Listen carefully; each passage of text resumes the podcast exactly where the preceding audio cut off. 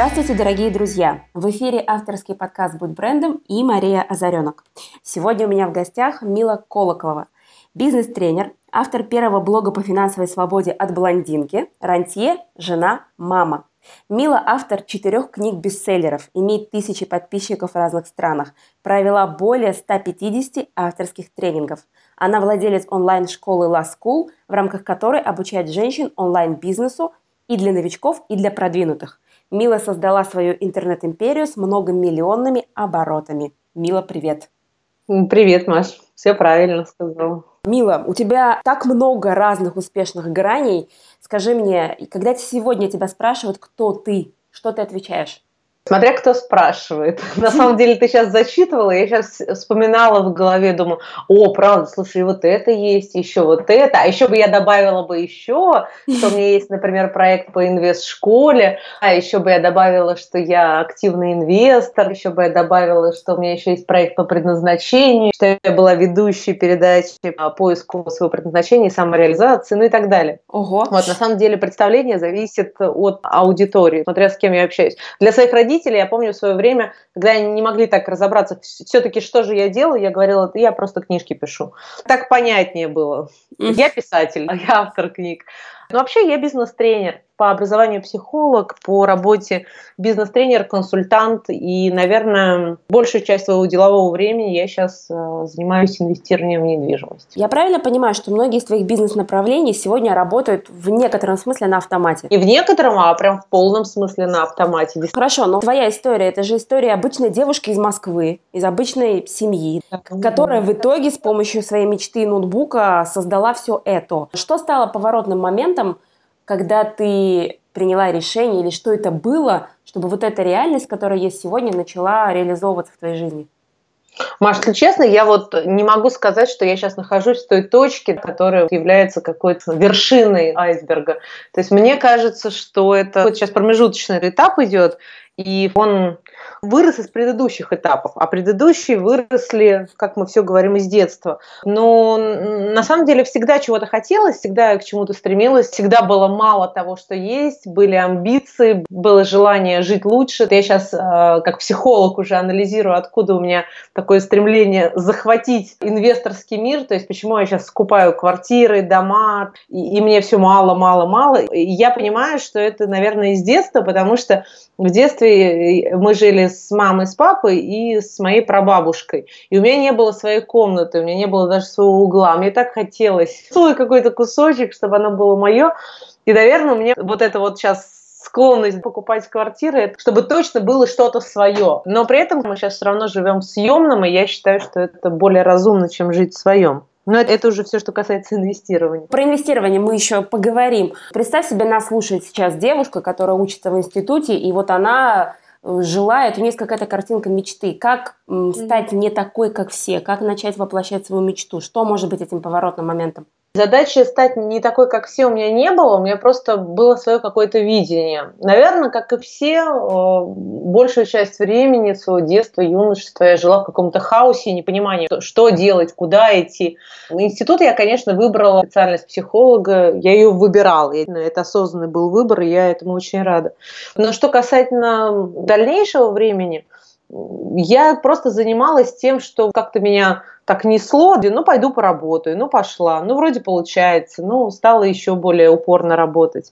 Здесь, наверное, все-таки какие-то заложенные качества характера помогли достичь определенных результатов. Наверное, это настойчивость, это гибкость, открытость э, новой информации. Я не боюсь, никогда не боялась работать, труда, тяжелости да, какой-то, когда мне приходилось, например, в бизнесе, в первом своем проекте, когда приходилось делать и по сотне звонков в день, и по сотне контактов, это, это воспринималось, в принципе, как норма. Но в какой-то момент, мне было 23 года, я закончила институт, и я поняла, что я хочу все-таки иметь такую работу, такую деятельность, которая не была бы привязана к определенному месту, к определенным людям, к каким-то вот обязательствам. Я тогда решила, что все-таки нужно придумать какой-то способ зарабатывать деньги, который был бы не привязан ко времени, к месту, и чтобы я была максимально мобильна, при этом заниматься тем, что мне нравится. И тогда в моей жизни появились путешествия.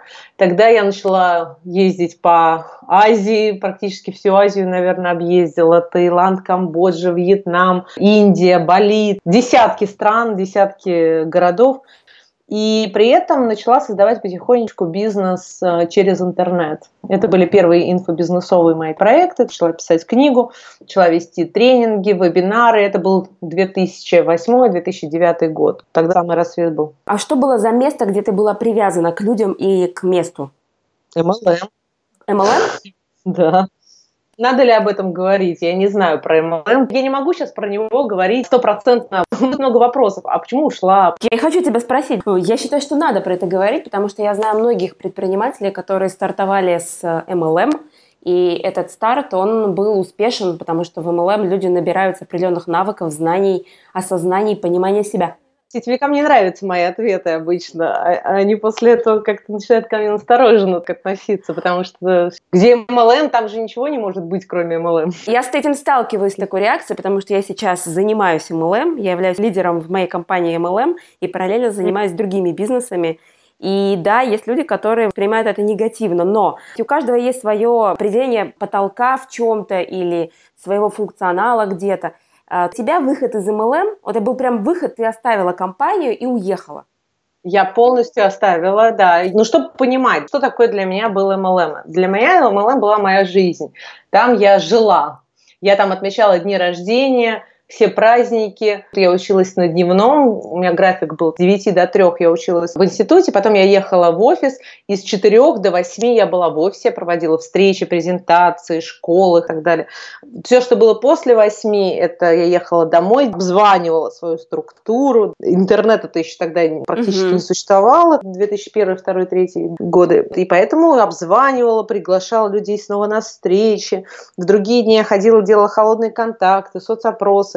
У меня организация за первые полтора года выросла где-то на 2000 человек. И это была молодежь. У меня ноу-хау, это в моей компании, да и, в принципе, вообще в сетевом бизнесе на тот момент молодежь всерьез вообще никто не воспринимал. А у меня были 15, 16, 17-летние мальчики девочки, и весь бизнес был построен на них. Ну, а насколько это был успешный бизнес в плане монетизации с, с такой аудиторией? Конечно, я очень хорошо зарабатывала. Через вот как раз год работы я вышла на 1000 долларов дохода. Это был 2000 2001 год. Тогда 1000 долларов это прям были деньги-деньги. То есть у меня родители вместе взятые с своими высшими образованиями столько не зарабатывали. Поэтому это был очень хороший доход. Я себе купила машину, я в 18 лет получила права и сразу села за руль Мазды. Это было круто очень. Я подписала практически всех своих преподавателей, половину курса из института. Ну, то есть я была прям фанаткой, просто приверженцем того, что я делала на 250%. Ничего mm-hmm. другого меня не интересовало. За 7 лет я ни разу не ездила ни в одно путешествие, только с компанией. Потому что я не могла оставить, не могла бросить, потому что я, с одной стороны, наслаждалась да, тем, что я делала, с другой стороны, я уже была рабыней, зависимой, потому что куда направляешь время, куда направляешь внимание, там и результат. И долгое время это был только MLM. А потом рассталась, потому что уже все, не могла больше. Ты ощутила, что тебе тяжело именно в таком состоянии жить? В таком темпе я не могла уже просто. Я хотела чего-то еще. Я думала, неужели это все? Неужели я всю жизнь проживу? Вот, если честно, вот так прям говорить. Ну, мы честно говорим.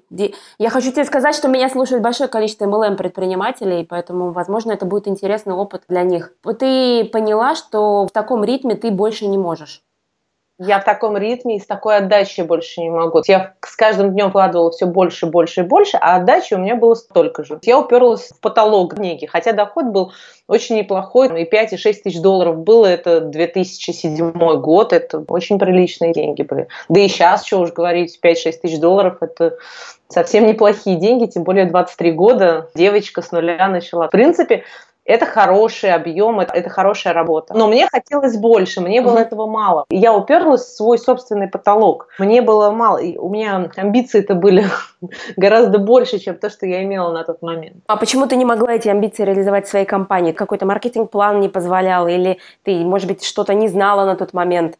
Если так анализировать, то, наверное, с одной стороны, я просто очень устала просто уже надоело, уже, уже сколько можно. Вот, потому что последний год-полтора продолжала делать те действия, которые раньше мне приносили результаты, двигали меня выше, а потом просто они, они перестали появляться эти результаты. Не знаю, с чем это связано. Или, или я устала, или компания, может быть, маркетинг предлагал. Не знаю. И плюс еще у меня внутри сидела мысль, неужели это все, на что я способна? Мне хотелось еще как-то реализоваться. И я понимала, что с тем опытом, который мне дал MLM, тем багажом знаний, навыков, которые я там получила, я могу состояться практически в любом деле. Просто в любой компании, в любом деле. И с чем я тут столкнулась? Дальше было очень интересно. Я ушла, ушла в никуда. Все, сказала, всем ручкой помахала, ушла. Долгое время у меня была ломка. Ломка настолько серьезная, что ну, ну просто вот ломала страшно, и я хотела вернуться, у меня попыток, наверное, 20 было, 30. Я сидела, рыдала, вспоминала, как, как было. И когда этого нету ничего, и приходит пустота, то как-то оно страшно, потому что это была моя любовь, это как семья моя, все мое. И тут я сама добровольно себя этого лишаю. В общем, тяжелый был этап, где-то он год длился, наверное. Я ничего не делала, я психологически не могла даже ничего делать. Я ничего не искала, я ничего... То есть я просто жила на тот доход, который у меня был да, от сетевого бизнеса. Действительно, пассивный доход существует. Но скажу честно, что он падал, естественно, потому что я структуру не поддерживала, школу не проводила, даже никак вообще не принимала участие. Если мне звонили дистрибьюторы, просто не брала трубку. После этого вот прошел какой-то год, полтора, сколько-то мне надо было времени, я путешествовала, чтобы осознать мою ситуацию. И дальше уже я начала браться за разные всякие проекты. Дальше следующая страница уже. Получается, в путешествие ты уехала вот как раз за счет этого остаточного дохода, который еще оставался. Да, еще, еще машину продала. А, еще и машину продала. Я все продала, квартира-то осталась, машину, все свои. И уехала в путешествие. И именно там ты поняла, что интернет-бизнес это то, где ты можешь и хочешь реализовываться, да? А там дальше я познакомилась, э, кстати говоря, с Димой Смокотиным. Случайно совершенно я не знала, что Дмитрий Смокотин. Это тот самый Дмитрий, который на тот момент был очень известный в интернете. Э, он один из первых вообще запустил рассылку в интернете. У него уже был блог. И э, когда мы разговорились, уже после, когда приехали в Москву, он сам из Красноярска, он меня спросил, а что ты делаешь? Я говорю, да я после МЛМ отхожу. А он мне сказал, ну у тебя же есть опыт, который можно применить, да, то есть не разбрасываться им, что у тебя хорошо получалось. Но ну, я ему рассказала свою историю. И параллельно я же тогда уже начала писать свою книгу «Теломаркетинг и молодежь». Написав свою первую книгу, вот он мне говорит, слушай, давай я про тебя расскажу. Мы с ним сняли интервью, которое набрало десятки тысяч просмотров в YouTube тогда еще. Люди стали приходить ко мне уже, люди стали записываться ко мне на семинары, на вебинары. Именно тогда появились мои первые онлайн-тренинги. Я создала свой первый блог. Но между этим еще было много всяких разных у меня опытов. У меня был свой фитнес-клуб, я открывала. У меня было свое агентство, брачное агентство по знакомству. Mm-hmm. Был опыт создания фитнес-студии. Я получила дополнительное образование фитнес-инструктора. Параллельно я еще что-то мутила, еще что-то делала. Mm-hmm. Как ведущая тренингов где-то полтора года еще работала параллельно с одним известным спикером. Ну, в общем, продолжала себя искать, скажем угу. так. То есть ты тестировала разные ниши, и именно инфобизнес – это то, что тебя в итоге оставило да, инфобизнес, он же большой. Инфобизнес – это просто способ рассказать о себе, о своих товарах, услугах и так далее. Это просто как один из инструментов. Но для меня это была очень хорошая конкуренция всем остальным способам, потому что он меня не привязывал как раз к месту и совмещал все, что я люблю. С одной стороны, деньги давал, с другой стороны, свободу перемещений, свободу взгляда, потому что всегда можно было в нишу уйти поглубже, либо взять смежное направление. То есть это меня не ограничивало. Угу. Про книгу про твою первую хочу спросить. Угу. Я читала, что ты очень сумбурно писала. То там в метро на клочках бумаги. Ой, отлично, отлично писала, да. Там в Стамбуле, там в Сербии. Да, да, очень было. Как ты осмелилась написать книгу? Ведь это же делают только избранные, да? Как ты посмела войти в число избранных? Ты ее писала зачем? Ты же писала ее все-таки думая о каком-то маркетинговом успехе или нет? Ты знаешь, я ее писала, потому что я не могла не рассказать об этом опыте. Скорее так, потому что не могла не написать. Потому что книга как я уже потом поняла, что книга это не способ зарабатывать деньги. Книги вообще явно ни, ничего никогда не заработаешь. То, что там себестоимость выходит практически в стоимость продажи, плюс еще доставка. Но для меня тогда это был просто выплеск того опыта, который вот у меня был. Я не хотела его растерять, Поэтому я сразу по горячим следам написала то, что знаю. Писала действительно очень круто, достаточно легко, свободно. И она прям лилась из меня, поэтому я ни в компьютере не писала, ни, ни в тетрадках, знаешь, на клочках бумаги. И потом я эти клочки собирала воедино, и получилась книжка. Меньше чем за полгода продалось более 5000 экземпляров, да? Да, да. Целевая аудитория – это были люди, которые хотят состояться в сетевом, молодежь. Здесь две целевые аудитории. Когда я писала, я думала об этом. С одной стороны, это молодежь, которая хочет преуспеть в MLM. С другой стороны, это люди старшего возраста, которые хотят привлекать молодежь. Рычаги, способы, как это сделать, как, как создать молодежную организацию, молодежное движение и так далее. Как ты думаешь, с точки зрения того опыта, который у тебя был, личный бренд в MLM, нужен угу. ли он и как вообще, в принципе, этот личный бренд создавать при условии, что все как бы играют по одним правилам? Все находятся в рамках одной системы. Ну, предположим, одна компания. Я, как понимаю, личный бренд – это твоя личная уникальность, то есть то, чем ты отличаешься от остальных. Почему люди должны прийти именно к тебе в команду, а не к другому? Почему именно с тобой люди должны остаться? Что будет, если компания развалится, что-то поменяются условия, ты уйдешь, и почему за одним лидером люди идут, а с другим не идут? Мне кажется, если ответы на эти вопросы есть, тогда это говорит о том, что у тебя есть понимание, что в тебе есть такого, что ты можешь дать людям такого, чего не дают все остальные. И, естественно, твой спрос на рынке будет значительно выше, чем у твоих конкурентов. Действительно, они конкуренты. Ты имеешь в виду параллельные, параллельные структуры? Параллельные структуры, другие компании. Почему потенциальный человек, который еще не в MLM, почему он должен прийти именно к тебе в компанию? Именно к себе в структуру. Потому что люди же приходят не на продукт, люди приходят не на маркетинг-план, люди приходят на человека. Если я тебе доверяю, если ты для меня человек значимый, если я вижу твои результаты, то мне не важно, как называется твоя компания, я просто хочу быть рядом с тобой. Угу. Это как сейчас я помощников себе ищу, разные проекты, и люди мне говорят, мне не важно вообще, что ты делаешь, я просто хочу быть рядом с тобой, хочу быть твоей правой рукой, не важно, сколько ты мне даже заплатишь за это. Угу. Потому что мне важно быть в твоем окружении, в твоем поле. Соответственно, вопросы к себе. Что нужно сделать такого, чтобы люди приходили именно ко мне, а не к другим людям? Чем я выделяюсь на рынке? И вот здесь, если нет прямых ответов, я помогаю людям заработать деньги. Я лучшее качество жизни им дать. Это все такая вода и общее очень понятие, которые, ну, ничего общего с реальностью-то не имеют. Нужны четкие вот грани, что, например, я разбираюсь в интернете, я могу через интернет научить тебя приглашать людей. Я могу научить тебя зарабатывать именно через интернет, у меня есть механизмы, есть инструменты, есть уже готовая система, как я могу это сделать через интернет. К примеру, через полгода ты у меня выйдешь на там, 4000 долларов. Угу. Я знаю, как это делать, я тебя этому научу. Вот как, да, понятно. Да, я знаю, что ты до сих пор выступаешь спикером на различных MLM-конференциях, в частности, MLM-рекрутинг, еще что-то. А зачем ты это делаешь, если для тебя это уже история... Ты рассказываешь про свой опыт? Во-первых, меня приглашают, во-вторых, у меня есть некие инструменты, которыми я владею на сегодняшний день, например, работа в Инстаграме или по финансам, та, которая имеет ценность для сетевиков. Есть же общие механизмы, инструменты, которые не привязаны, будь то в MLM или ты занимаешься линейными продажами. Какая разница, чем ты занимаешься? Есть просто работающие механизмы. Угу. И почему бы их не внедрить э, в MLM? Я стою в лидерском совете сейчас MLM, где собраны первые ячейки сетевых компаний и руководители сетевых компаний. То есть я вижу не просто то, что происходит внутри компании, но и в целом то, что происходит в индустрии, какие вопросы людей волнует, это те же самые вопросы, что и у любого другого бизнеса. Все то же самое.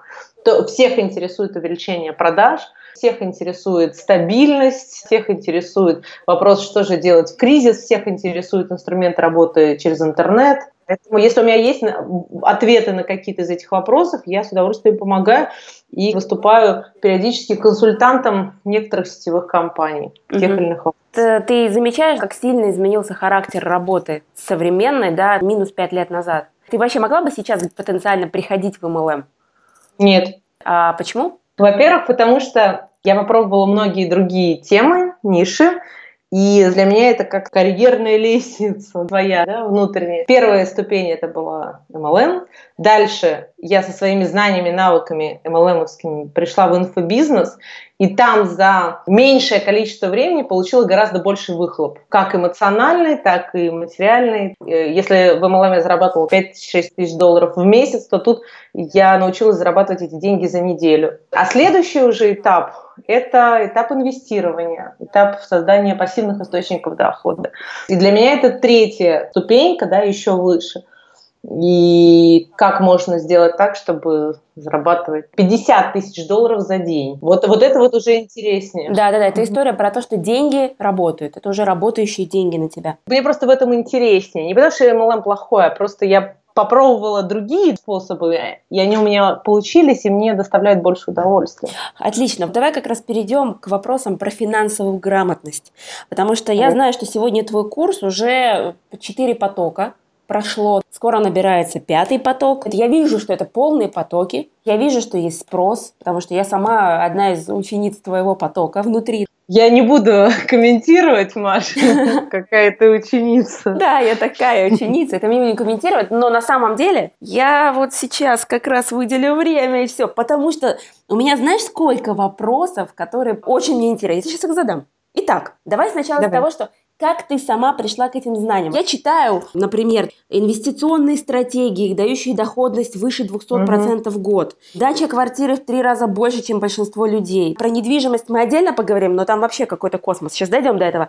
Где ты всему этому научилась? Где ты все это взяла? Как это пришло в твою жизнь? Давай начнем с того, что в сетевом бизнесе закладывается очень хорошая база, основа, которую я, собственно, получила. Это книги и привычка обучаться. И вот эта привычка обучаться и чтение литературы, просмотр тренингов привел к тому, что рано или поздно любому сетевику попадают в руки книги Фрэнка Беттеджера «Вчера неудачник, сегодня преуспевающий коммерсант», «Богатый папа, бедный папа», да, с этим квадрантом денежного потока, когда нам показывают, что есть люди, которые работают в секторах на себя, на, на дядю, а есть те, которые имеют свой бизнес и инвестируют. И когда я смотрела на это в 2000 году, будучи 17-летней студенткой, мне казалось, что это, ну, это где-то там. Обычно нам, кстати говоря, так это и преподносят, что это где-то там, когда-нибудь вы к этому придете, но нужно пройти все остальные сектора. Сначала повджобывать на кого-то, потом прийти к мысли о том, что неплохо бы это делать на себя,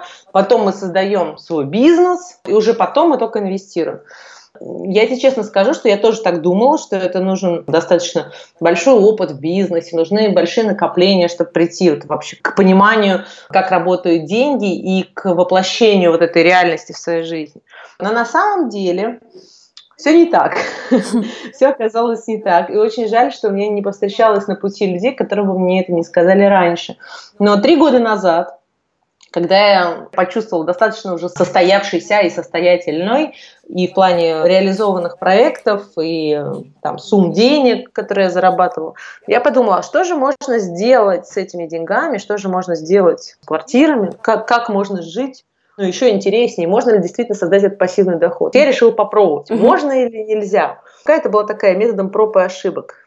У меня, к сожалению, не было ни учителей, ни каких наставников в этой теме. Я очень сильно искала их везде, но никого не было. Поэтому я просто взяла, решила продать свою квартиру, в которой жила, и вместо нее купила квартиру еще одну однокомнатную и купила еще дом. Так получилось, что спустя полтора года рыночная стоимость совокупная вот того, что я купила, практически в два с половиной раза превышала стоимость той квартиры, которую я продала.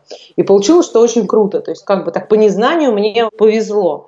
Потом я стала изучать эту тему, а есть ли кто-то, кто в этой теме разбирается, там, да, угу. кто, у кого есть результаты. Нашла несколько человек, начала у них учиться, стала ездить по семинарам, к первоисточникам, чтобы понять, что же надо делать, какие же есть стратегии. Постепенно у меня в голове появилась все-таки эта идея, появился некий план, какие стратегии, что же можно сделать.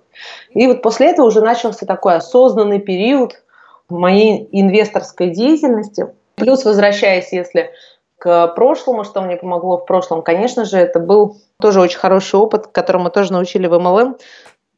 Это откладывать 10% от своего дохода. Этому принципу я не изменялась с 17 лет. То есть я как начала это делать, так и продолжала.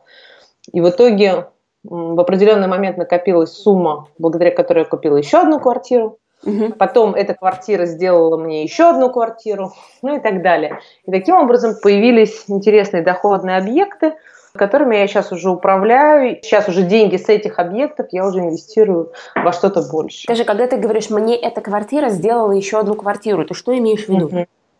Доход от этой квартиры принес мне такой доход, чтобы я смогла купить себе еще одну квартиру. Ты имеешь в виду сдачу в аренду, да?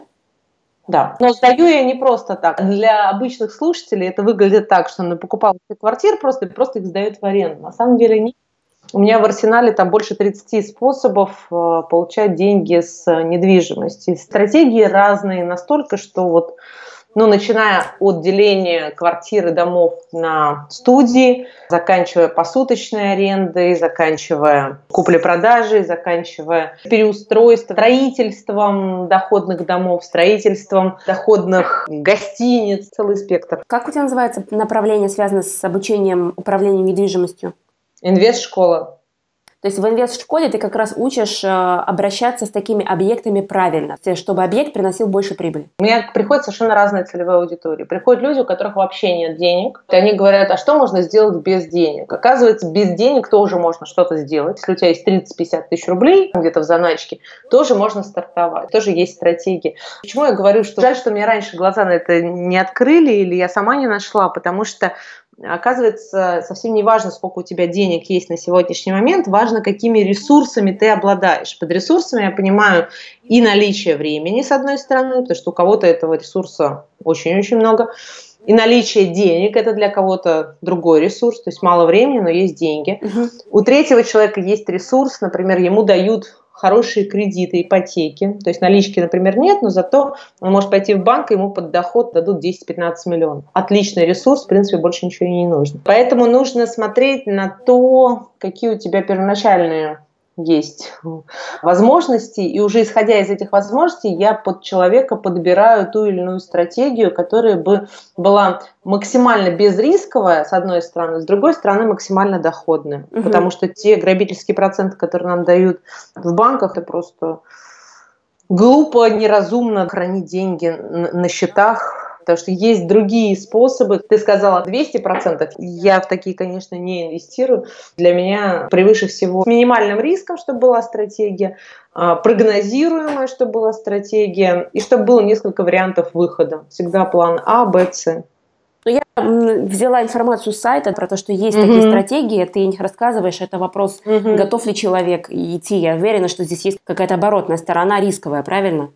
Когда я что-то делаю да, в своих проектах, и вот то, чему я ну, учу своих клиентов, которые ко мне приходят, или не учу, во всяком случае им предлагаю, это как раз несколькими вариантами выхода, чтобы человек не терял вообще ничего, и чтобы 0,000,9% риска угу. было, чтобы 99% было, чтобы точно все наверняка. Я тут недавно столкнулась с таким возражением, когда я написала пост по поводу курса финансовой грамотности. Мы обсуждали с друзьями, и мне говорят, слушай, конечно, это все круто, финансовая грамотность, инвестиции и прочее, прочие вещи, но есть люди, а, у которых долги. То есть человек кредиты, долги, и он, знаешь, и он думает, «А я сейчас сначала выйду хотя бы в ноль, а потом угу. начну думать про какую-то там грамотность, про какие-то инвестиции. Угу. Ты как считаешь, это правильная тактика или нет? Ты играла в крысиные бега когда-нибудь? Когда-нибудь играла.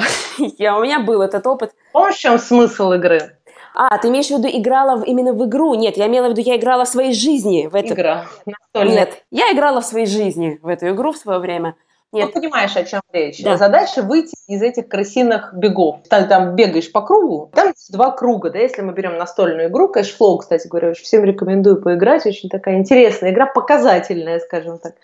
Там два круга, маленький круг и большой круг. Маленький круг – это когда ты бегаешь по этому кругу, и твоя задача вырваться из него, чтобы попасть в большой круг, где тебе открываются инвесторские возможности, совершенно другой порядок денег и так далее, где намного интереснее, спокойнее и приятнее. Но люди же крутятся в этом кругу, и получается, что там, за игровым столом сидят там 6-8 человек, и никто не может вырваться, потому что все делают привычные им действия. То, что они привыкли, вот как они себя в жизни ведут, так они и ведут себя за игровым столом. Угу. То есть делают то, что привычно. То, что некомфортно, стараются не делать, потому что а вдруг что, а мало ли что и так далее. Ну, то же самое с долгами. Если у человека есть привычка брать долг, а это привычка определенная, которую он для себя каким-то образом объясняет. Он говорит, вот сейчас возьму, ничего там плохого нет, я же отдам, Угу. Я же не то, что навсегда. В следующем месяце отдам. Потом в следующем месяце наступает то же самое. Опять какой-то форс-мажор и так далее. Подушки безопасности нету. Нету накоплений, которые бы а, при всей этой ситуации продолжали сохраняться и приумножаться. А, нету плюса. А там, где нет плюса, если у тебя доход минус расход, это минус, либо доход минус расход равно нулю каждый месяц, это значит, что ты за чертой бедности. Тебе никогда не стать богатым. Угу. Потому что богатый не тот, кто зарабатывает больше, богатый тот, кто сохраняет больше. У кого вот разница между доходом и расходом каждый месяц плюсовая. И причем, чем больше этот плюс, тем больший плюс он в итоге генерирует. Как раз на курсе этому и учимся, потому что много людей приходят и говорят, ну а что такого, подумаешь, телефон в кредит взял подумаешь, микрозайм. А когда начинаешь считать, что такое микрозайм, это получается 700% годовых. 700%. А человек говорит, да подумаешь, переплата там, ну, 10 рублей в день. А если считать это в процентном соотношении, то это просто совершенно космические цифры получаются. Но для человека это становится нормой жизни взять в долг. И как только норма жизни взять долг, жить в минус, это все, это приговор. Пока не осознаешь всю полноту страшной этой картины, ты не выберешься из нее. Хорошо, человек осознал и... И? И какой следующий шаг? Перестал жить долг, пришел ко мне на курсы. На курсы мы учимся, как оптимизировать свои расходы, потому что часто у людей такое, а что, подумаешь, я там чашку кофе каждый день пью, в Starbucks забегаю, ничего страшного.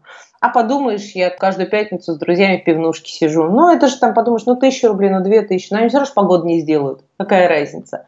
А когда ты наглядно видишь на примере своего собственного финансового плана, что благодаря этой тысяче в неделю ты можешь сэкономить 4 тысячи в месяц, в итоге в год получается 48 тысяч. Если это сложные проценты, ты кладешь под какой-то процент или как ты ими распоряжаешься, они тебе начинают приносить другие деньги. Это просто мы только сказали про пивнушку, только мы на ней сэкономили то уже спустя 5, 7, 10 лет ты видишь, что это может превратиться в квартиру, например, в еще одну квартиру. И тогда ты это видишь наглядно, ради чего стоит это делать. И ты не то, что ухудшаешь качество жизни, нет, ты начинаешь искать способы, как можно с теми же доходами, которые у тебя есть, оптимизировать расходы, чтобы оставить свое качество жизни, может быть, даже улучшить, бросить какие-то вредные привычки свои, кофе, сигареты, ради того, чтобы через пять лет у тебя появилась квартира. А почему бы и нет? То есть, когда ты видишь такой вот стимул, у тебя сразу начинает работать голова по-другому. Начинаешь следить за тем, зачем ты идешь в магазин. Ты уже делаешь покупки осознанно, да, составляешь списки. Ты уже не покупаешь все там, где все за 30, за 50, потому что дешево, потому что ты так привык покупать, а ты уже смотришь на целесообразность, а, а нужно ли оно мне вообще, и, может быть, стоит купить все-таки подороже, но один раз, чем подешевле на 25 раз. И так далее. И уже после этого, как только мы это внедрили в свою привычку, как только мы разобрались с блоком, с установками на тему денег, мы уже переходим к следующему этапу, это увеличение доходов, смотрим, а как же можно увеличить свои доходы, какие еще источники дохода существуют. И уже потом говорим про инвестирование. Угу. Потому что глупо увеличивать доход, если у тебя все равно привычка осталась тратить, спускать до последней копейки. Получается алгоритм такой. Сначала осознание, потом э, разобраться с этими привычками, да, а потом уже, когда ты уже понимаешь, как ты управляешь тем, что есть, ты уже переходишь на следующий этап, ищешь возможности для инвестирования. Осознание это в любом случае. Просто в рамках тренинга это проще сделать, особенно когда есть обратная связь, особенно когда есть куратор. Потому что я ничего нового такого не рассказываю, глаза не открывают на какие-то вещи. То есть все это очевидно, все это все это знают. Но вопрос в другом сколько из тех, кто знает, это делает, и что они получают в итоге. У меня итоги курса, люди покупают инвесторские квартиры через два месяца. Как раз хотела спросить да. про какие-то громкие кейсы. Расскажи у выпускников. У меня, например, девочка, которая училась во втором потоке, сейчас она куратор четвертого потока, Аня Наумкина. Девочка, которую муж обворовал, все деньги, которые она зарабатывала, муж у нее взял под себя все. С мужем она развелась, но начинала с нуля и самостоятельно. Девочка вот у меня после курса пошла, купила себе инвесторскую квартиру. Что такое инвесторская квартира? Это та квартира, которую ты покупаешь не для себя, а изначально ставишь цель, что она тебе будет приносить доход. И она с первого месяца покупки уже начинает приносить доход. То есть для многих это странно, то есть как это может быть квартира приносить доход? Причем квартира куплена не на свободные деньги. Это не то, что у нее там была кубышка с деньгами, а я научила ее стратегии, благодаря которой можно купить это без использования наличных денег. То ли 100 тысяч она своих положила, то ли вообще нисколько, то есть за бесплатно. Угу. Вот. Кейсы, когда люди отдают долги, которые копились у них годами, по 200, по 300 тысяч, отдают долги за месяц, за два есть способы. И то, что кажется нереальным, вполне себе. Вот сейчас у меня мама, например, кормящая с ребенком трехмесячным на руках. И многие мамы, как говорят, я же мама, я же в декрете, угу. ну значит все, я же не работаю. На самом деле, почему бы и нет, если для тебя это интересное, любимое занятие, почему бы и, и не позарабатывать. У нее очень тоже интересная стратегия. Она прямо в своем доме, где она живет, она нашла квартиру, которую она разделила условно на бумаге, только на проекте, на две студии. И сейчас она нашла уже покупателя на одну студию, и остался покупатель на вторую студию. Получается, что в совокупности она зарабатывает больше, чем например, просто если бы она продала эту квартиру как есть, просто если бы выступила как риэл. Тоже вот такая стратегия без вложения вообще своих денег. Все, что ей нужно, это просто подняться на несколько этажей выше и показать эту квартиру и провести эту сделку. Подожди, Всё. но квартира ведь не ее. Не ее квартира, нет. Поняла. Скажи, пожалуйста, есть такой момент, что mm-hmm. так как ты женщина, у тебя обучаются mm-hmm. женщины в основном, или нет такого момента? В основном, да. В основном женщины, да, но только потому, что, наверное, тот канал, через который ко мне приходят люди, через Инстаграм, это в основном женский канал. Не потому, что мужчины мне не доверяют, не поэтому. У меня очень много партнеров мужчин, очень много на консультацию приходит мужчин. Я вижу в этом обосновании за Инстаграм. Да, я хотела как раз поговорить по поводу именно твоего бизнеса изнутри, потому mm-hmm. что я вижу, что у тебя в Инстаграме около 80 тысяч подписчиков, очень активная mm-hmm. аудитория, живая и так далее. Но ты там ведь не так давно. Ты же начинала, наверное, не с Инстаграма. Ну, два года, два года уже. А два года это давно считается или нет? Ну, не знаю, мне кажется, давно. Первый год я там просто имела профиль, как большинство имеет, просто смотрела за кем, активно не вела. Ты же как инфобизнесмен раньше наверняка в большей степени использовала рассылки. Рассылки, лендинги всякие, продающие, вебинары и так далее. Сейчас вообще ничего этого не делаю.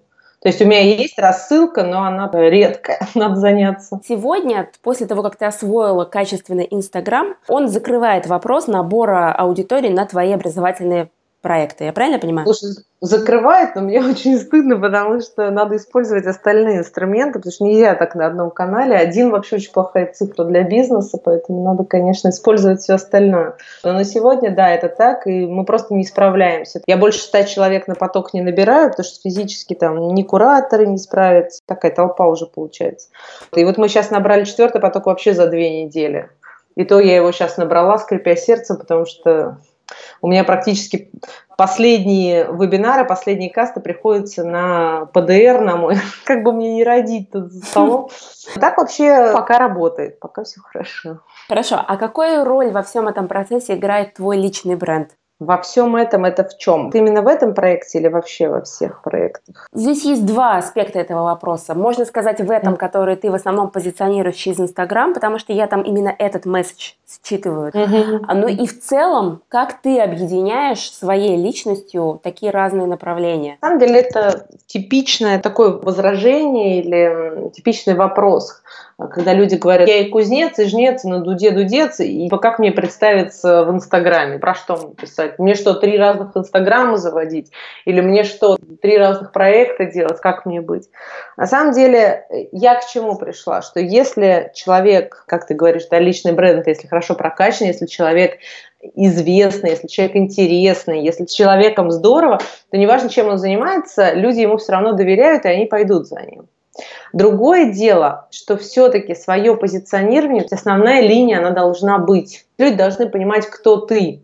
Поэтому в Инстаграме у меня вначале написано, что я не бизнес-тренер, а я написала, что у меня первый блог по финансовому образованию от блондинки. Финансовое образование – это ключевая тема, которую я веду. Это то, как меня узнают сейчас. Это то, как я хотела бы, чтобы меня узнавали, и то, зачем ко мне приходили.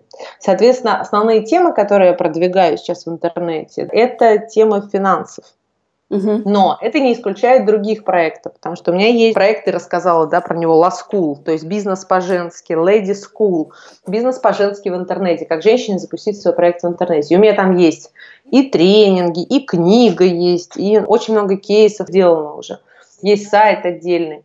Но при этом достаточно гармонично вот это направление вписывается в мой профиль и в меня саму, потому что я этим живу, я, я ежедневный практик, я каждый день веду вебинары какие-то, консультации. Я каждый день делаю то, чему я учу. Угу. Соответственно, так как я играющий тренер, мне очень просто об этом рассказывать. То есть я периодически пишу о том, какие кейсы были, какие истории интересные, какой опыт получили девочки у меня, мальчики, да, которые ко мне пришли заниматься. Даже в свой курс по финансовой свободе, в уроке про дополнительные источники дохода, я рассказываю на примере своего опыта через интернет. Угу. Поэтому здесь одно направление дополняет другое. То же самое касается самореализации. Самореализация – это та тема, которая близка любому человеку, независимо от того, что он делает. Если это человек мыслящий, если это человек который хоть раз задумывался о том, а зачем все я это делаю вообще, ради чего мне все это нужно. Поэтому эту тему тоже хорошо можно вплести куда угодно. Это просто мои грани, это я такая. Mm-hmm. И мне кажется, главное, на чем следует сконцентрировать внимание, и главная точка в личном бренде, я этому не обучаю, конечно, но вот мои такие мысли, mm-hmm. это искренность и откровенность. Если ты такая, какая ты есть, я сейчас такая, какая есть, как я в жизни. Да, вот как бы я сейчас сидела с подружкой, с которой мы знакомы уже 20 лет, да, я с ней бы сидела сейчас на кухне, я бы ей рассказывала свои мысли. Я сказала бы ровно то же самое. То есть сейчас я говорю вот абсолютно так, как есть, так, как я чувствую на сегодняшний момент, так, как я делаю на сегодняшний момент. Я ничего из себя сейчас не изображаю, не украшаю и, наоборот, не скрываю. Потому что в этом я. И те люди, которые мне созвучны, они на меня приходят. Угу. А те люди, которым я по каким-то критериям не очень близка или как-то неприятно, то они ну, не приходят просто ко мне. Они Все. проходят мимо, да. Давай выведем это в некую такую рекомендацию. Есть основная ниша, и остальные грани, mm. они органично вписываются в эту нишу. Я могу предположить, что когда человек проходит блог про дополнительные источники дохода, он может плавно перейти к тебе в ласку и угу. открыть какой-то свой бизнес в интернете, например. Целом, да, но даже я у себя эти проекты особо не разделяю. Я не говорю, что тебе надо вот в этот проект, тебе надо в это. Я что-то могу порекомендовать, потому что ну, меня часто спрашивают, а что ты можешь порекомендовать вот на эту тему? Угу. И я, например, отправляю вот на эту тему, иди послушай Гандапаса, на эту тему иди в бизнес-молодость, вот на эту тему, вот у меня книжка есть, иди почитай. Угу. То есть я не разделяю проект на свой, не свой. Я просто знаю, что есть какие-то знания, которые вот есть у меня в книге, например, или в этом курсе, или у кого-то в каком-то курсе. И я уже отправляю, исходя из запроса. Что я считаю, что чем уже твоя ниша, чем лучше ты разбираешься в небольшой в узкой нише, тем больше у тебя будет отдачи, выхлопа, и тем быстрее ты станешь номер один. Потому что когда ты берешься за все или за какую-то очень широкую тему, то, к сожалению, там есть риск просто потеряться в этой теме. Угу. Потому что всегда будет кто-то более профессиональный, более успешный. Это как раз к вопросу, как найти дело своей мечты, с чего начать, часто задают его. У тебя в итоге сначала было School, а потом ты плавно вышла на next level уже на финансовую грамотность. Да, все так и было, но финансовая грамотность если честно, это спонтанный очень проект, он не продуманный, потому что я-то думала, я сейчас выйду в Инстаграм, и я сейчас всех быстренько научу инвестировать. Потому что я же инвестор практикующий. Я сама ищу объекты, я сама разрабатываю стратегии, все делаю сама, и у меня есть в этом результат. Я думала, сейчас я пойду всех быстренько научу. Но не надо забывать тут про целевую аудиторию. Я столкнулась с тем, что моей целевой аудитории нет в Инстаграме. То есть, ага. то есть таких людей, которые готовы мне платить за мои знания, которым вообще это интересно, их не было. Я подумала, а как же так? Я-то думала, что у каждого человека, ну, миллиончик-то уж точно есть на счету. Для меня это было настолько очевидно. Как, у тебя нет миллиона? А, а что ты делаешь? Тебе 30 лет, есть дети, а у тебя нет миллиона? Как так может быть? Для меня это было не, непонятно. Когда я увидела, что у людей есть 50 тысяч, и причем они так с гордостью, у меня есть сотня, но при ближайшем рассмотрении ты понимаешь, что это 100 тысяч рублей, а не последний, и человек за них держится так, что просто вообще ни в какую никуда не отдам, всех боюсь, в банк не отнесу, все бросают, все кидают, все обманывают кругом. То есть такое вот у человека восприятие. Я поняла, что нужно все-таки вернуться на несколько ступеней раньше и поговорить прежде о финансовой свободе. То есть как же сделать так, чтобы у тебя был этот капитал, были свободные деньги, которые ты готов инвестировать. Как сформировать вот этот вот капитал. И тогда родился мой курс «Финансовая свобода». И то это сейчас первая ступень. Я сейчас буду делать к осени вторую ступень, которая будет именно про инвестирование. Но чтобы подойти к этой теме, угу. мне потребовалось длинный путь пройти. По сути, ты выращиваешь себе аудиторию, ту, с которой тебе будет интересно работать в твоем направлении. Там, так? Точно. Партнеров. Мне прям не хватает круга общения, который, знаешь, вот раз в чат пишешь, что Девчонки, ребята, есть проект, стоит 20 миллионов, сейчас быстро нужно набрать 20 миллионов. Кто со мной? И чтобы не было вопросов, а что за проект? А как мы это будем оформлять юридически? А можно ли доверять этим партнерам? То есть, чтобы был свой пул, чтобы был свой круг, такой закрытый инвесторский круг, где все говорят на одном языке, где все понимают друг друга, где все понимают, откуда берутся деньги, как считать доходность и так далее. Вот это прям у меня мечта. Слушай, как здорово. А какой процент, как ты ощущаешь, вообще людей, которые у тебя обучаются, потенциально способен и желает до такого уровня выйти? Я не анализирую, если честно, и даже не ставлю никаких э, целей. Но то, что я вижу, меня сейчас очень радует. Потому что меня радует то, какими люди приходят, да, и какими они от меня выходят. Это небо и земля просто.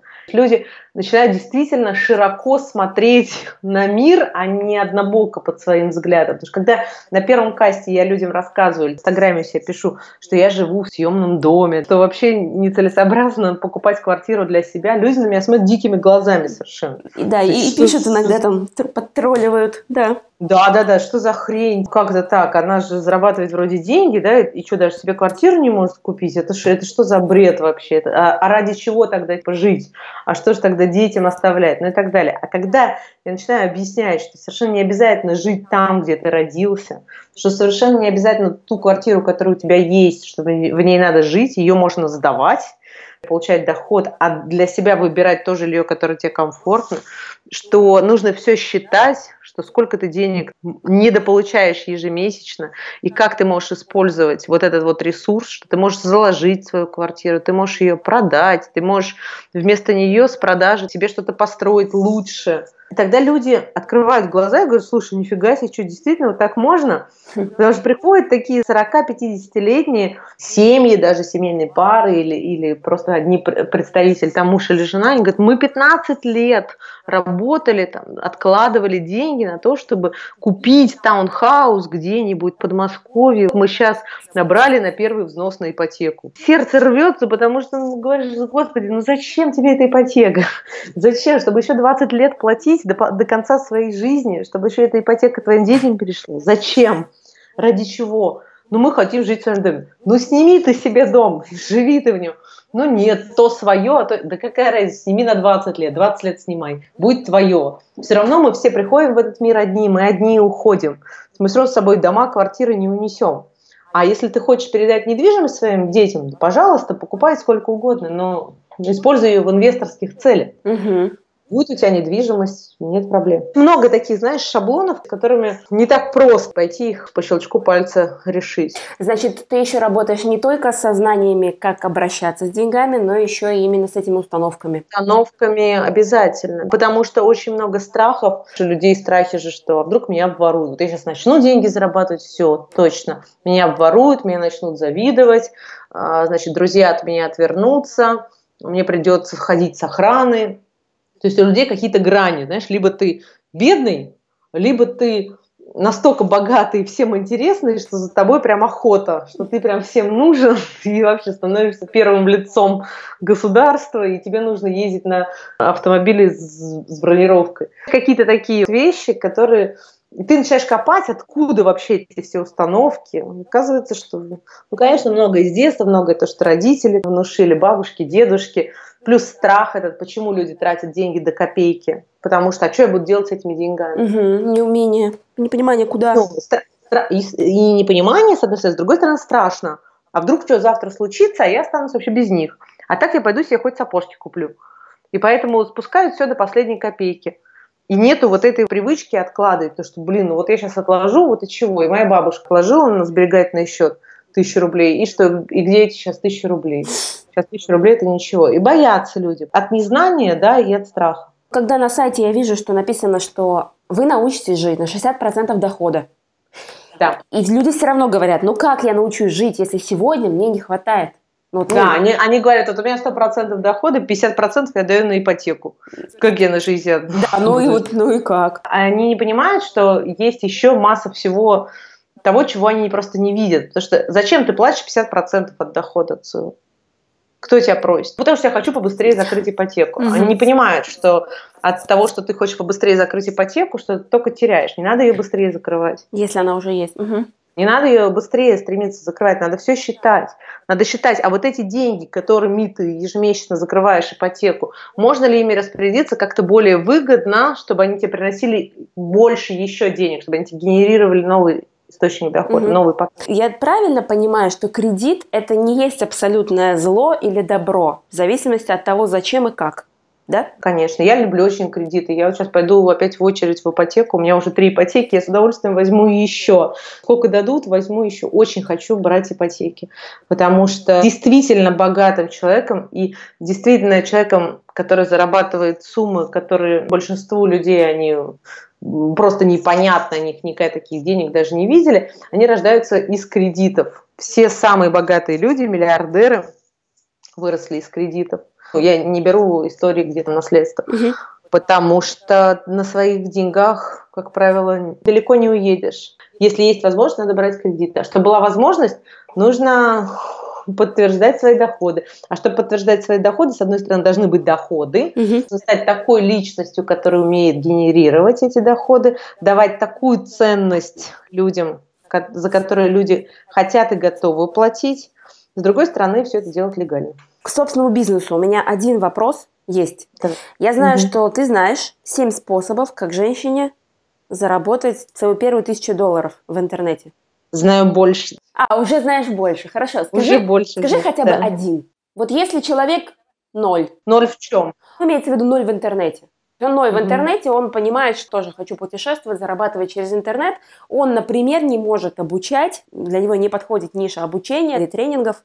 Вот. Почему? Многие так думают, ну как я буду? Или с другой стороны, сейчас, сейчас все же троллят, что все всему, все везде обучают. Да? Возвращаемся вот к предыдущему э, абзацу, который я сказала, чтобы тебе люди платили деньги нужно повышать собственную ценность. Ценность как профессионала, с одной стороны. То есть, что такое как профессионал? Учиться. Если ты ничего не умеешь, если ты ноль вообще во всем, вообще ты ничего не умеешь. Ты не умеешь готовить, ты не умеешь э, детей кормить грудью, ты не умеешь гулять с собакой, вообще ничего не умеешь. Я вообще полная бестолочь. Повышаем самооценку, с одной стороны, с другой стороны, смотрим, а все-таки, может быть, я что-то умею к своим 30, 40, 50 годам, может быть, все-таки у меня есть какой-то опыт.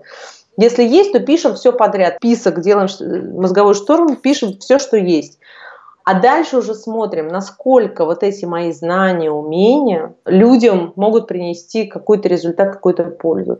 Есть ли у других людей боль связанное с этим. Например, для одного человека совершенно просто э, жить душа в душу с мужем, да, и они живут 20-30 лет и не понимают, а как можно жить по-другому, а как можно воевать с мужем, а как можно конфликтовать, как можно раздражаться. Для других людей это вообще это темный лес. И они думают, ну вот если бы нашелся бы такой человек, который бы мне помог разобраться вот в семейных отношениях, это был бы просто кладезь. И для того, чтобы выявить вот эти свои неочевидные ценности, как правило, нужно взгляд со стороны. Uh-huh. То есть искать какого-то коуча, наставника. Ну, не у мужа у своего спрашивать, не у подружки, а какого-то опытного человека, а вот в чем бы я мог помочь. Плюс еще свои собственные результаты. Если, например, к вам обращаются подруги, знакомые и даже незнакомые с какой-то просьбой, научи меня делать пирог, научи меня там как-то вязать, научи меня делать дизайн интерьера, если вы это делаете – в какой-то бытовой программе, это говорит о том, что вы в этом разбираетесь более-менее, у вас есть какие-то результаты. Дальше повышаем просто свой уровень профессионализма в этой теме. Если вы понимаете, где как надо мебель расставить, но вы не владеете никакой программой, которая бы это вам позволяла сделать легко и быстро на компьютере, значит, надо пойти и научиться этому. Угу. И уже после этого рассказывать другим людям о том, чем бы вы могли им помочь. Не рассказывать, какой вы хороший, какой вы грамотный, интересный, а помогать решать людям проблемы. По сути, э, любой бизнес – это помощь в решении каких-то проблем. Угу. Будь то продажа шарфиков, бортиков для кровати у детей, э, заканчивая психологическими проблемами, какими-то программистскими задачами, неважно. В любом случае мы решаем проблемы человека. Нужно выявить эти проблемы, то есть чем люди недовольны, что людей мучает, что им не нравится. Была одна американская компания, очень здорово они придумали, они продавали пиццу и не понимали, чем они могли выделиться на рынке, почему именно к ним должны приходить и у них покупать пиццу. И тогда они придумали такой слоган, что мы доставим вам нашу пиццу горячей в течение 30 минут. Если мы доставляем позже, то она идет за наш счет. Что они сделали? свое позиционирование на рынке. Они делали точно такую же пиццу, как все остальные. Они понимали, что выделиться вкусом, качеством, но очень сложно, потому что пицца, она и есть пицца. Что же они могут сделать? Они взяли такую сферу, как сервис, и решили поиграть на сервисе. Сделаем-ка мы это быстрее, чем все остальные, выделимся этим. И слух об этой пицце пошел сначала по всему району, потом по всему городу, потом по всему штату. Вот таким образом и получаются, наверное, бренды, да, то есть когда ты объясняешь, чем ты уникальна, почему люди на меня подписываются, почему люди ко мне рекомендуют прийти и так далее, потому что я рассказываю про себя, про свой бренд, и я показываю, что те знания, которые у меня, они достаточно уникальны. Пойди найди сейчас девушку в Москве, которая сама заработала себе на квартиры, делает их доходными, еще обучает инвестировать в недвижимость. Но ну, очень сложно найти такого человека. Если найдешь, то ну, это будет либо мужчина, 50-летний мужчина, которому доверие, может быть, будет у женщин чуть поменьше, потому что это очевидно, что мужчина там зарабатывает. Либо какой-то опыт будет другой. Не будет хватать той компетенции, которая у меня есть. Поэтому здесь все нужно подбирать под свою целевую аудиторию. Я понимаю, что у меня большая часть целевой аудитории – это все-таки женская аудитория. Я с этим не борюсь. Я, наоборот, это принимаю и стараюсь адаптировать то, чем я владею, для своей целевой аудитории. В каких сферах, по твоему опыту, твои студенты в Ля School открывают бизнесы по факту обучения? Какие ниши берут? Да, совершенно разные.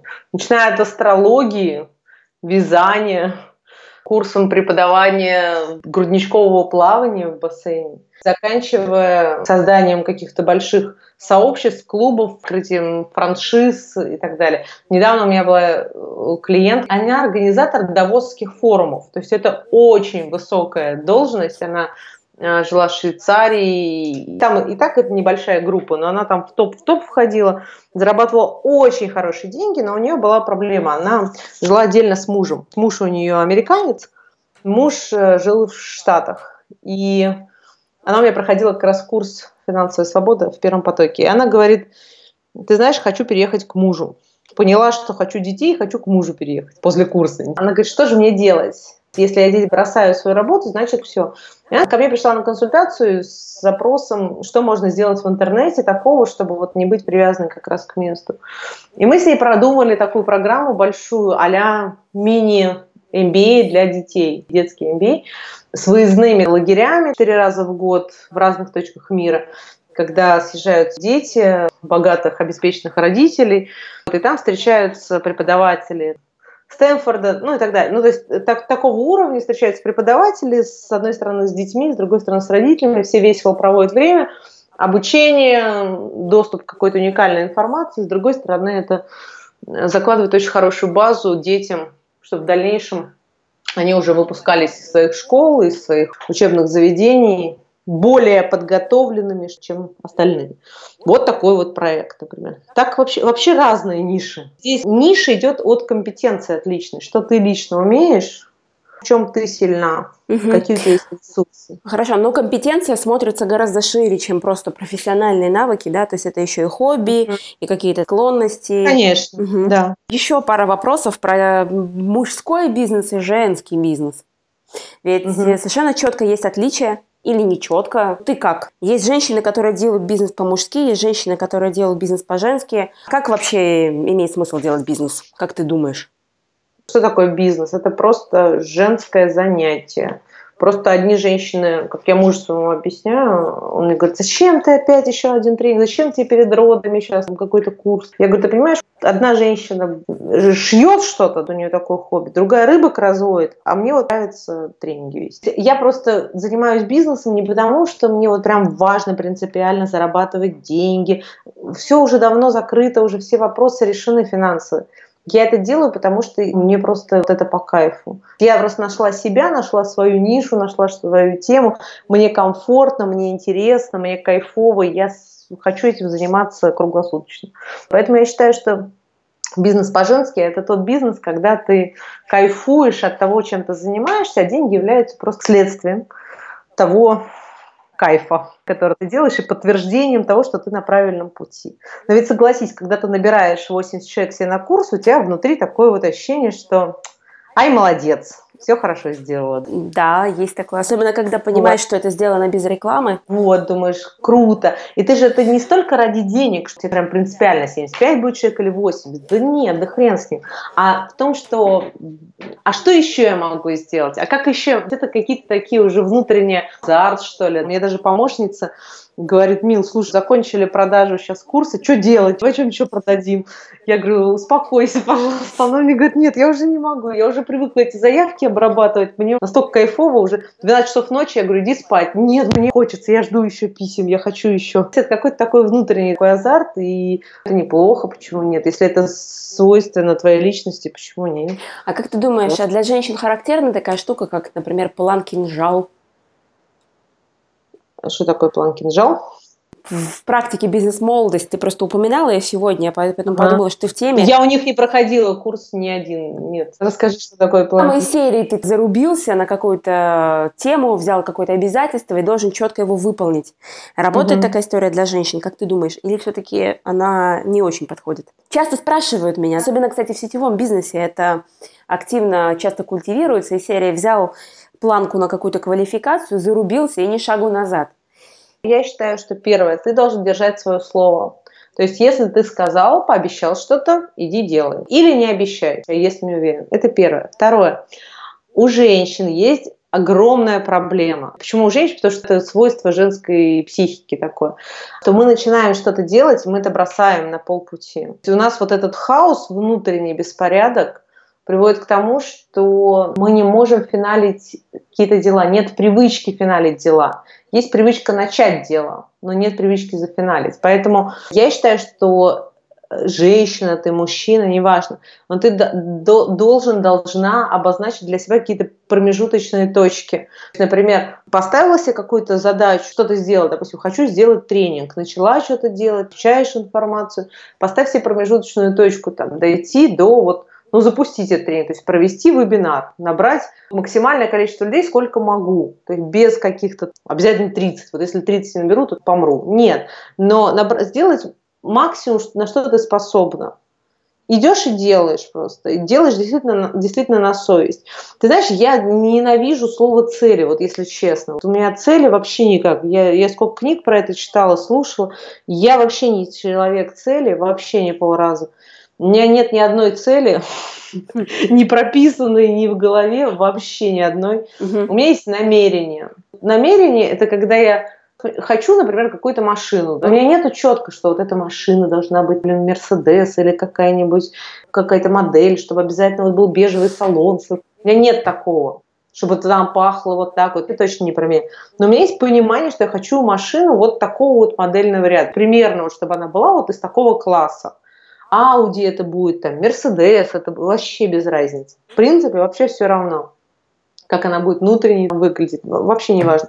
Но намерение, ну, то есть энергия вот в ту сторону есть. У меня, например, есть намерение создать себе такой источник дохода, который закрывал бы вообще все потребности, все траты там вперед на 5 лет. Вот такой источник дохода хочу создать. Пусть он будет, и пусть он будет пассивный. Хочу. Угу. Как это сделать? Я начинаю думать, как это сделать. У меня нету жестких привязок ко времени, у меня нету жестких каких-то целей. Я просто иду, делаю то, что я умею делать, совершенствуюсь в этом, и каждый раз останавливаюсь и анализирую, а туда ли я иду. Угу что-то у меня увеличивается, не увеличивается. То есть подходит это, не подходит? Да, внутренне нравится, мне не нравится. Потому что бывает, что даже так на консультацию записывается человек, а я беру ему отказываю. Я помощнице себе пишу, я говорю, я нет, не готова с ним. Он говорит, почему? Ты его знаешь? Я говорю, вообще не знаю. Что-то вот ну вот то ли по тону письма, то ли как внутри у меня нет отклика, нет у меня энергии на этого человека. Бывает такое, редко, правда, но бывает, я отказываю. И мне совершенно вообще эти деньги вообще не уперлись никак, потому что гораздо важнее это внутреннее вот это ощущение того, что я делаю все правильно, я на своем месте и живу в кайф. Причем я хочу жить в кайф не через пять лет. Кстати, мне вот это а, сетево мне очень нравилось. У нас в компании, во всяком случае, так говорили, что вот ты сейчас потрудись, ты сейчас впрягись, помучайся лет пять, а потом ты будешь жить в шоколаде.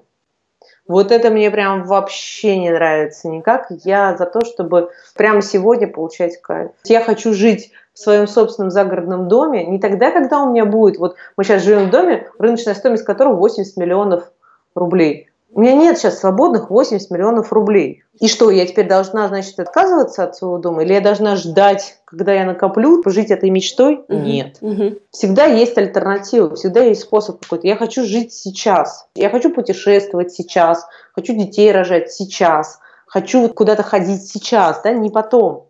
Хочу учиться сейчас. И хочу все это вместе делать. Да, почему нет? И все ограничения, все шаблоны, что если ты мать или если ты в декрете, то ты должна вот так и так себя вести. Это все установки общества, которые можно смело отметать и просто выбирать то, что тебе созвучно. То, что ты сейчас описываешь, это а, на самом деле то, к чему многие стремятся. Жить в таком потоке, в таком состоянии. Я даже могу предположить, что когда у тебя есть намерение, и ты работаешь, не имея четкой цели, тебе притягиваются и люди, и возможности, и какие-то ресурсы, да? Ну, а в чем ограничение? Я хочу спросить, помню, ты вначале ты говорила про вот этот период, когда в течение года ты вышла угу. из бизнеса, и у тебя было полное непонимание нежелание, и так понимаю, что в том числе и апатия. Вот эта трансформация. Что угу. стало самым сильным трансформирующим фактором?